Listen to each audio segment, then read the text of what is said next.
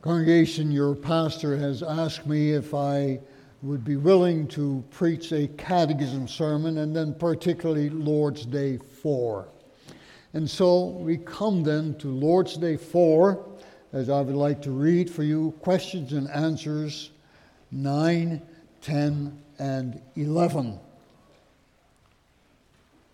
Lord's Day 4, question and answers 9, 10, and 11.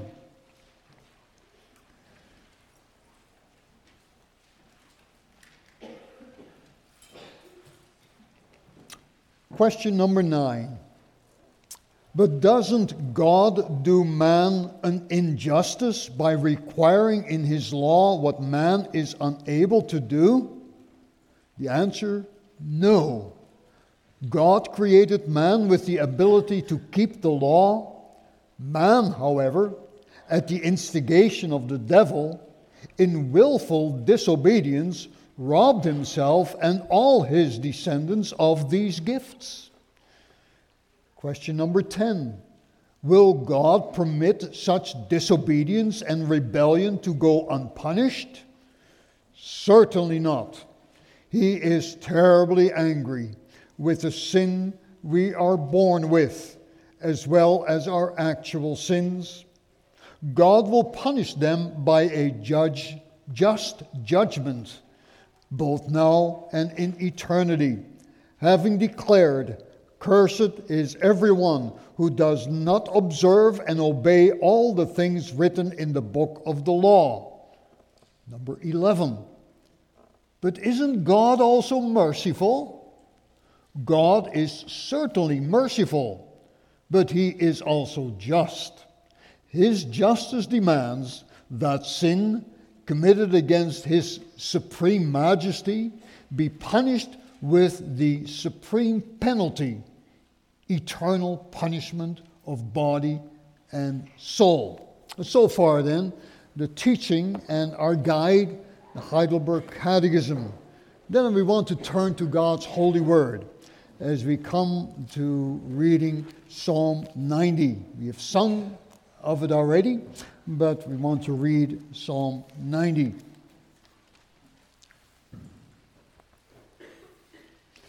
The prayer of Moses, the man of God. Lord, you've been our dwelling place in all generations before the mountains were brought forth, or ever you had formed the earth and the world. Even from everlasting to everlasting, you are God. You turn man to destruction and say, Return, O children of men. For a thousand years in your sight are like yesterday when it is past, and like a watch in the night. You carry them away like a flood. They are like a sleep. In the morning they are like grass which grows up. In the morning it flourishes and grows up. In the evening it is cut down and withers. For we have been consumed by your anger, and by your wrath we are terrified. You have set our iniquities before you, our secret sins in the light of your countenance. For all our days have passed away in your wrath. We finish our years like a sigh. The days of our life are 70 years, and if by reason of strength they are 80 years, Yet their boast is only labor and sorrow, for it is soon cut off, and we fly away. Who knows the power of your anger? For as the fear of you, so is your wrath. So teach us to number our days, that we may gain a heart of wisdom. Return, O Lord, how long? And have compassion on your servants. Oh, satisfy us early with your mercy, that we may rejoice and be glad all our days. Make us glad according to the days in which you have afflicted us, the years in which we have seen evil. Let your work appear to your servants, and your glory to their children. And let the beauty of the Lord our God be upon us, and establish the work of our hands for us. Yes, establish the work of our hands. So far, the reading of this psalm, Psalm 90. Now, I want to focus particularly not only as we receive instructions from our Heidelberg Catechism, Lord's Day 4, but also the words as we find in, in this Psalm 90, the verses 7 and 8 of Psalm 90. For we have been consumed by your anger and by your wrath. We are terrified. You have set our iniquities before you, our secret sins in the light of your countenance. So far, then, the reading of God's holy word, and may the Lord also grant to each one of us that we may understand what his word is teaching us.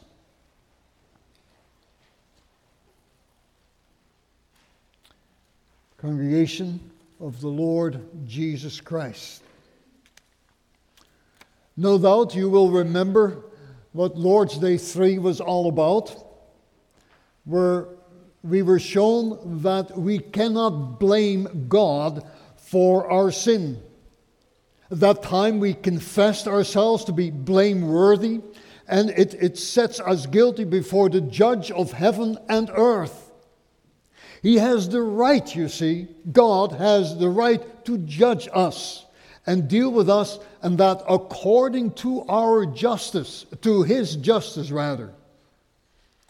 Now, the question is, and that is the question that we have to entertain this morning hour how will we, you and I, fallen, guilty sinners, fare before God the judge? How will we fare? It's a good question to ask, you see. According to our Heidelberg Catechism and with Lord's Day 4, it puts the justice of God, our judge, to the test to see if there is possibly any kind of escape for you and for me. Now, that is then also our theme for this hour, and that with the following points. And here's our theme God's justice is put to the test to see if there is an escape from punishment. And then we have three questions that we need to entertain. Perhaps God is unfair with his justice. Secondly, perhaps God is not too strict in his wrath. And then thirdly, perhaps God is soft in his mercy. Well, congregation, when you are in the courts of law, it is quite common to hear the cry somewhere in the audience unfair, unfair. And you may hear this from the mouth of the criminal who has just been sentenced. According to a criminal, the sentence is always unfair and the punishment is always too severe for the crime that he or she has committed. And present day criminal lawyers will also do their very best to make the judge appear to be as unfair as can be in his or her justice. Defense lawyers, they will argue that their client, well, probably didn't know what he was doing when he committed his particular crime.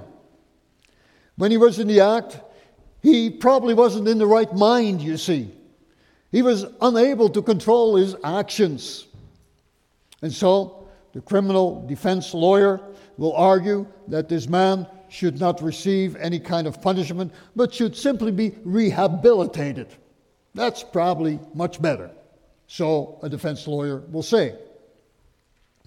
Most of the judges in our land have actually bowed to such sentiments of today in terms of sense of justice. Most of the judges of our land do not want to be labeled as heartless, as unfair, or as unjust. Well, so much then for the society and the justice in our postmodern society. But this should not surprise us because this is, after all, how man thinks. Our catechism has understood this, And it lets us know by question number nine how man will try to escape punishment. Man has his opinions ready, you see, about the judge of heaven and earth. Man actually dares to question God as to his qualifications as judge. Doesn't God do man an injustice by requiring in his law what man is unable to do? Do you hear it? Man wants to test the justice of God.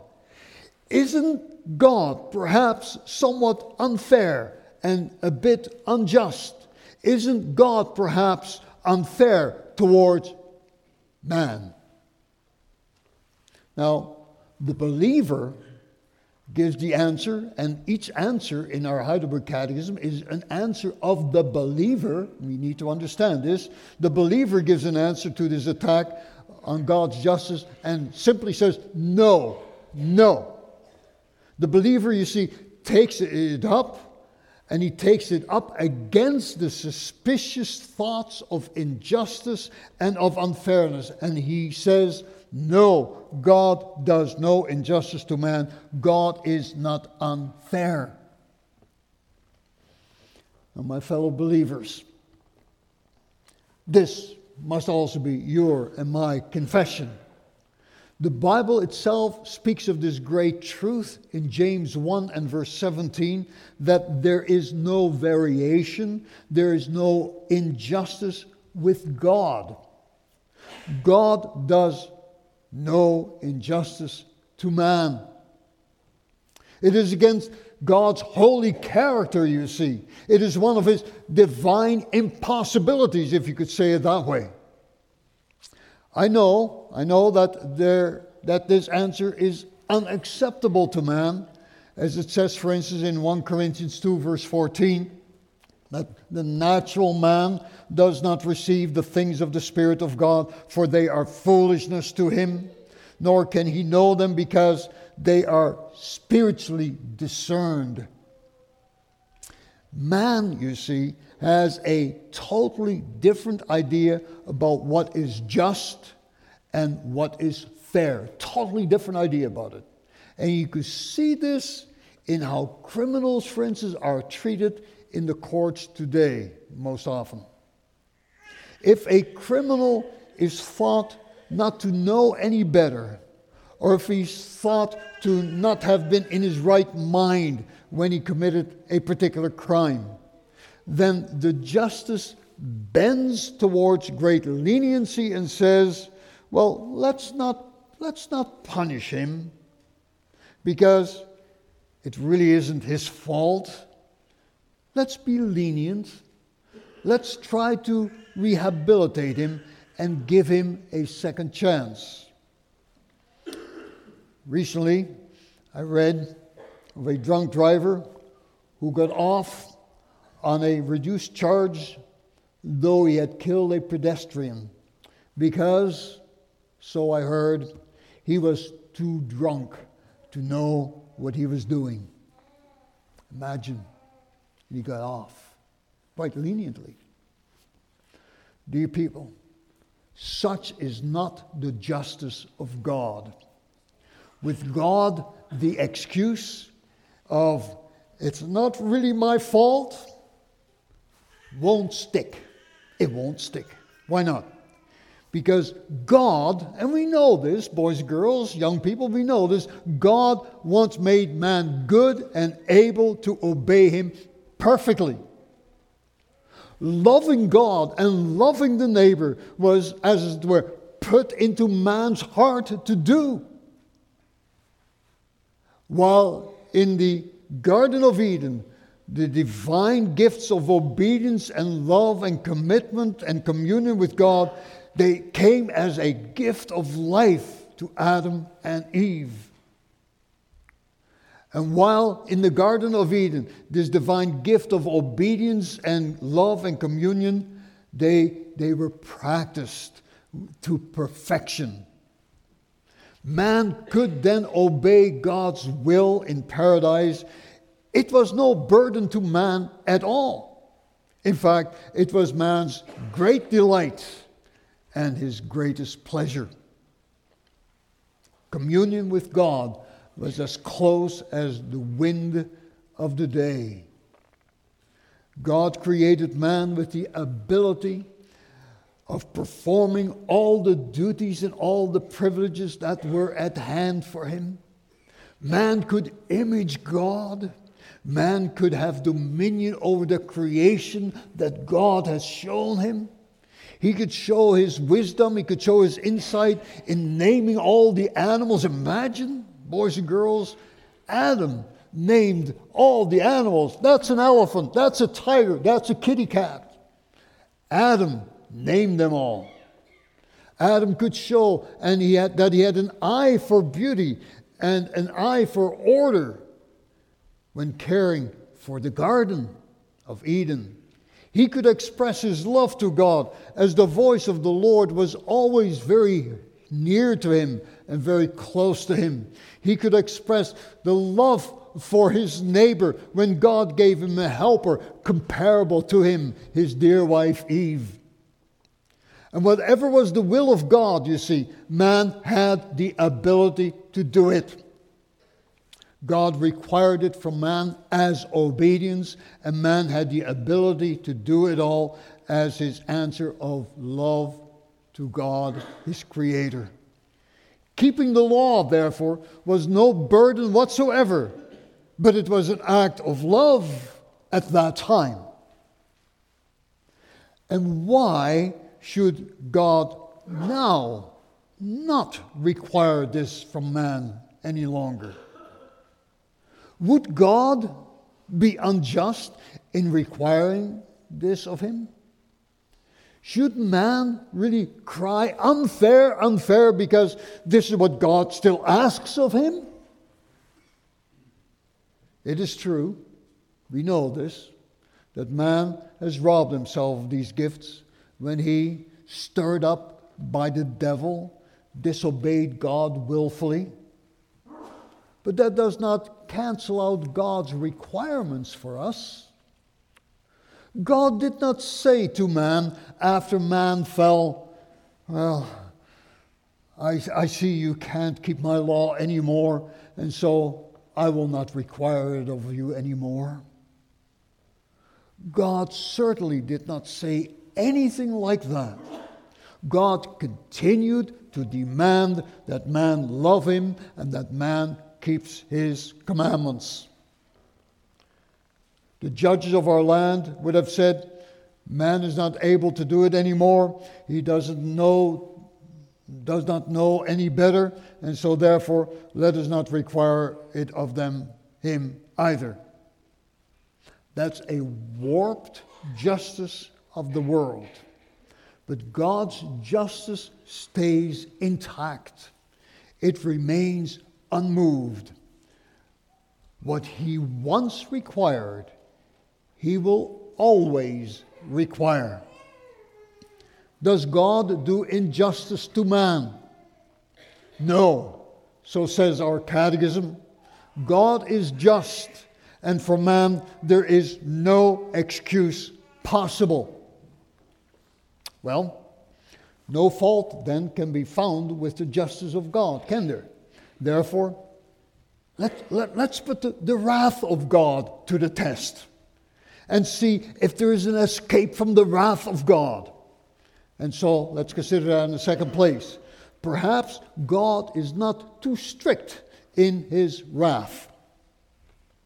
The question is now raised Will God permit such disobedience and rebellion to go unpunished? What is behind these words is the question of how strict, really, is God in his wrath? How strict is he? The hope is, of course, that he's not that strict anymore in his wrath. The hope is that there is great slackness in his divine wrath, and that that might prove yet to be an escape for man in terms of the punishment. The thinking behind this is that although God is just in his judgments, perhaps, perhaps he will be slack and not punished as he has threatened. But you know, this is a very weak argument, and at bottom, it's also a very sinful way of thinking. Here, God is compared to a man who will not keep his word. Man might threaten, but will not necessarily carry out his threats. A father may warn his son, if you do this once more, I will have to punish you.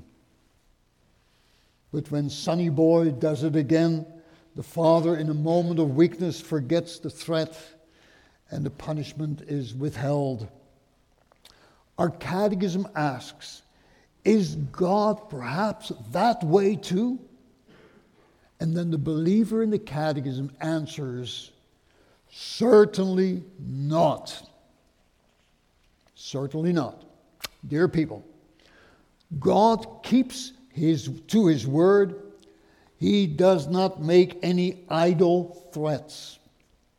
If he once said, Cursed is the one who does not confirm all the words of his law, then he means it, and the curse does follow. Whoever has broken the law of God must know that God is terribly angry with such disobedience and with such rebellion. God is angry at that. And it is true, we, you and I, we have broken that law.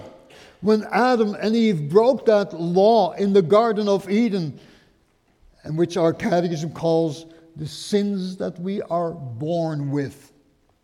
Everyone who is born into this world since Adam and Eve is born with that sin, which is sometimes called our original sin. And you and I, we must understand that God is terribly angry with your and my original sin. And this terrible anger began when that first act of sin was committed in the Garden of Eden, and it has continued to this very day this very day. But more yet, more yet. God is also terribly angry with the sins that you and I do every day, even at this very moment. And they are called in our catechism our actual sins. And how is God's displeasure revealed? It is revealed as He punishes such sins in this life or as the Catechism says, now, and when he punishes them in the life to come, that is, eternity. God is not like man. God keeps his word, also his threats of punishment. Dear people, it is, has to be said this hour. Our catechism deals with it, and the Bible does not hide it from us. God is terribly angry with the sins that you and I are born with, as well as with the sins that we still commit today. The people of Israel, they had to remember this solemn fact in their psalm singing. Psalm 70, verse 7, verse 11, for instance God is angry with the wicked every day.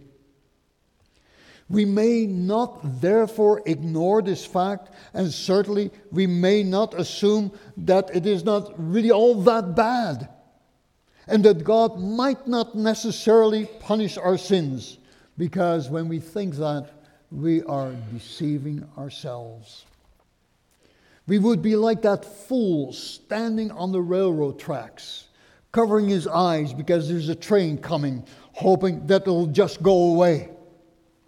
The anger of God is a reality.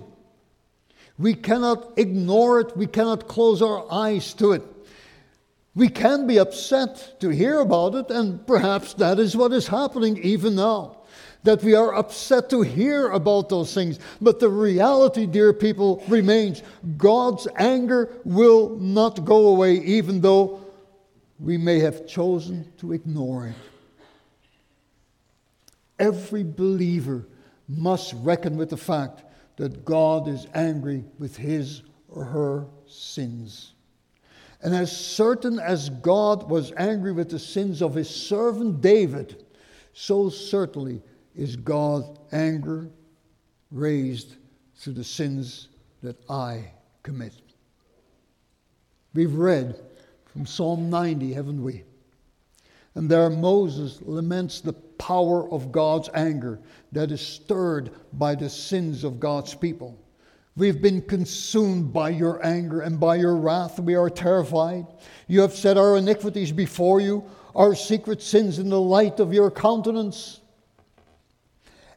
If the anger of God is stirred by the sins of believers, what must be the severity of his anger by be because of the sins of unbelievers? It is no wonder, therefore, that the Apostle Paul cried out at that very thought, knowing, therefore, the terror of the Lord, we persuade men. God will punish by his just judgment both now and in eternity, as the Catechism tells us. Up till now, we know that God has greatly restrained his anger but even now, the world is filled with much suffering. And also within that suffering, we see something of God's anger. We do. The anger of God. Who can abide it in the day of its coming? At present, as I said already, the anger of God is still restrained. God is still very patient with this world that we live in today. But his patience, whereby he still gives people bread and life and relief in suffering, is in actual fact restrained anger. Therefore, we cannot yet fully understand how terrible the fury of God's anger can actually be. Someday, someday, all the restraints will be off, and the anger of God will come upon us in full force. Then people who have ignored the anger of God or who have thought that it would never really come to them will pray as they have never prayed before. Mountains and rocks fall on us and hide us from the face of Him who sits on the throne and from the wrath of the Lamb. For the great day of His wrath has come and who is able to stand. Revelation 6 16 and 17. Dear people, do not think that anyone can escape thinking that somehow God will leave sins unpunished. Do not think that anyone can live a life of sin and never need to worry that they have to face the anger of God. Perhaps, perhaps there is someone listening who has already felt something of the anger of God. If so, remember, it is still only part of the anger of God that you are experiencing. But someday it will be unleashed in its full fury. And then where will you go? Or you say, you're, you're just trying to scare me. Yes, I am. I am. If that is possible. And why? Because hell is real, my friend. It is real. Ah, you say, God will not send me to hell because He is love. Well, you are correct in this that God is love. But the flip side of it the flip side of love is anger. God is love, but if his love is spurned, his anger is stirred. So, our catechism asks Will God permit such disobedience and rebellion to go unpunished? Certainly not, answers the believer. And with this, another escape route is shut down God is just and therefore will punish because he is angry at sin. Well, now, let's put the mercy of God to the test, will we? Let's see if there is an escape possible from punishment. As we consider this in the third place, perhaps God is soft in his mercy. And for the third time, our catechism asks an escape type question. But isn't God also merciful? And the believer answers God is certainly merciful, but also just. Which means, so the believer continues to confess that God, in his justice, demands that sin committed against his supreme majesty be punished with supreme penalty, eternal punishment of body and soul. Now, here is a very profound thought. If you cannot confess that God is just and that he punishes sin, you will fail at the same time to understand the greatness of God's mercy. There are people, you see, who will only hear of God's mercy and have convinced themselves that the mercy of God will get them somehow through the judgments. At the same time, they do not want to think about the necessity for God to carry out His justice. Mercy is all that they think of. And since God is merciful, they do not want to talk about any judicial punishments. But they have then forgotten the words that God Himself once spoke to Moses that the Lord is long suffering and abundant in mercy, forgiving iniquity and transgressions and sins, but He by no means clears the guilty. Yes, God is merciful, but He's also just. And you see, dear people, these two go together. They are the two sides of one coin. When you hold up this coin before God in prayer, you must reckon with both sides of this coin. You can and you may show the side of mercy, but you must also at the same time acknowledge the side of justice. Only when you confess and can confess the justice of God, you will see something of the greatness of God's mercy that it opens up to you as well. At this point, dear people, I want to jump ahead. Through our catechism, I want to go ahead in our catechism for a minute because we may see indeed that justice and mercy can work together beautifully. But they can only work together beautifully in and through the Lord Jesus Christ. For God to be merciful to you and to me, His justice has to be satisfied, you see, and His anger has to be spent somehow. Well, this is what happened by way of God's plan of salvation. The justice of God, it fell on Jesus Christ. For him, the words of justice became a stark and stinging reality because in him sin was punished with supreme penalty, eternal punishment of body and soul. And this supreme eternal punishment of body and soul was concentrated and compacted together, as it were, as Jesus Christ agonized on the cross of Golgotha in those frightful hours of darkness. Then the justice of God came down hard and heavy upon him, and that with terrible anger. Then the fury of God's anger and the burning of God's wrath concentrated upon the body and the soul of Jesus the Savior until he expired, gave up his life for people who were in desperate need of mercy. God is merciful, but also just. And dear people, let us never talk about the mercy of God apart from his justice. Mercy only becomes mercy for me when I can see that the justice of God required that I be punished with eternal punishment of body and soul.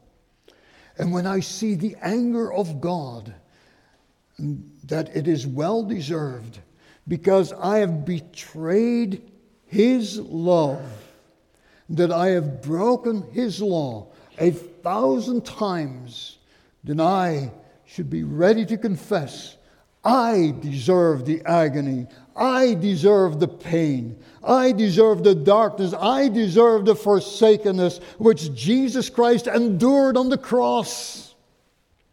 Then I'm also ready to confess I deserve what He, Jesus Christ, has carried. And if God would have laid it on my shoulders, He would have been perfectly just.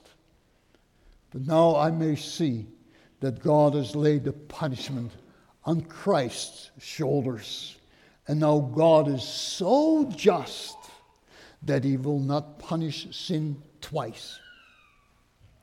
There's no escaping from the judicial anger of God it has to run its course. But Jesus Christ has taken it upon himself. And you, my friend, believing in him, you may go free. You may go free. Mercy may then be your life, and it may be your salvation.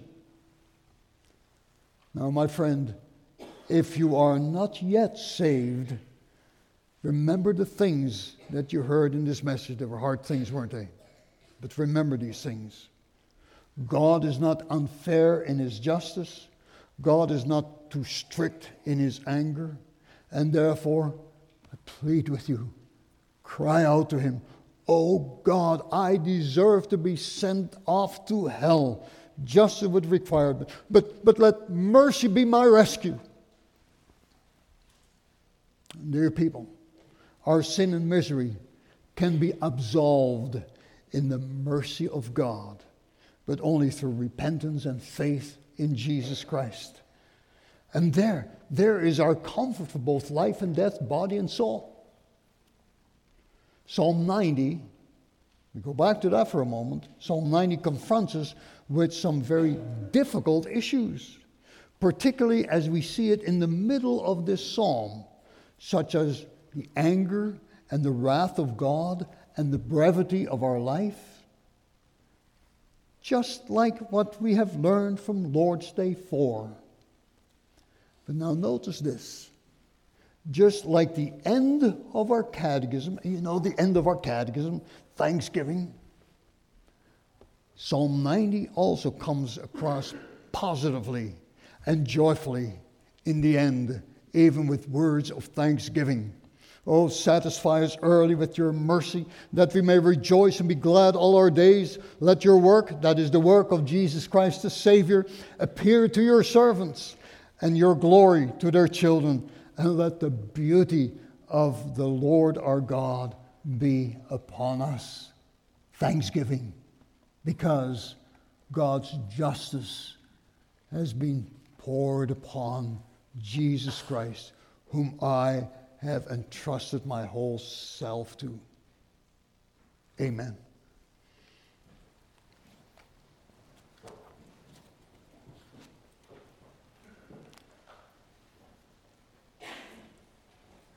Let us pray.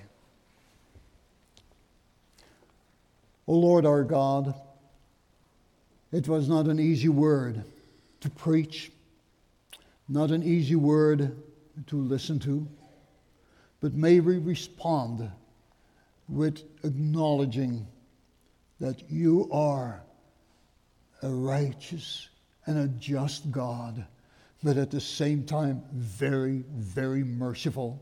And you have shown that in giving your beloved Son, Jesus Christ, so that he could take the punishment for us who we who deserve it.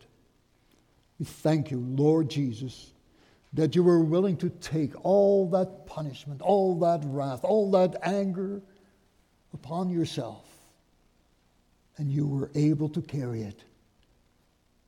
And now we may rejoice in you.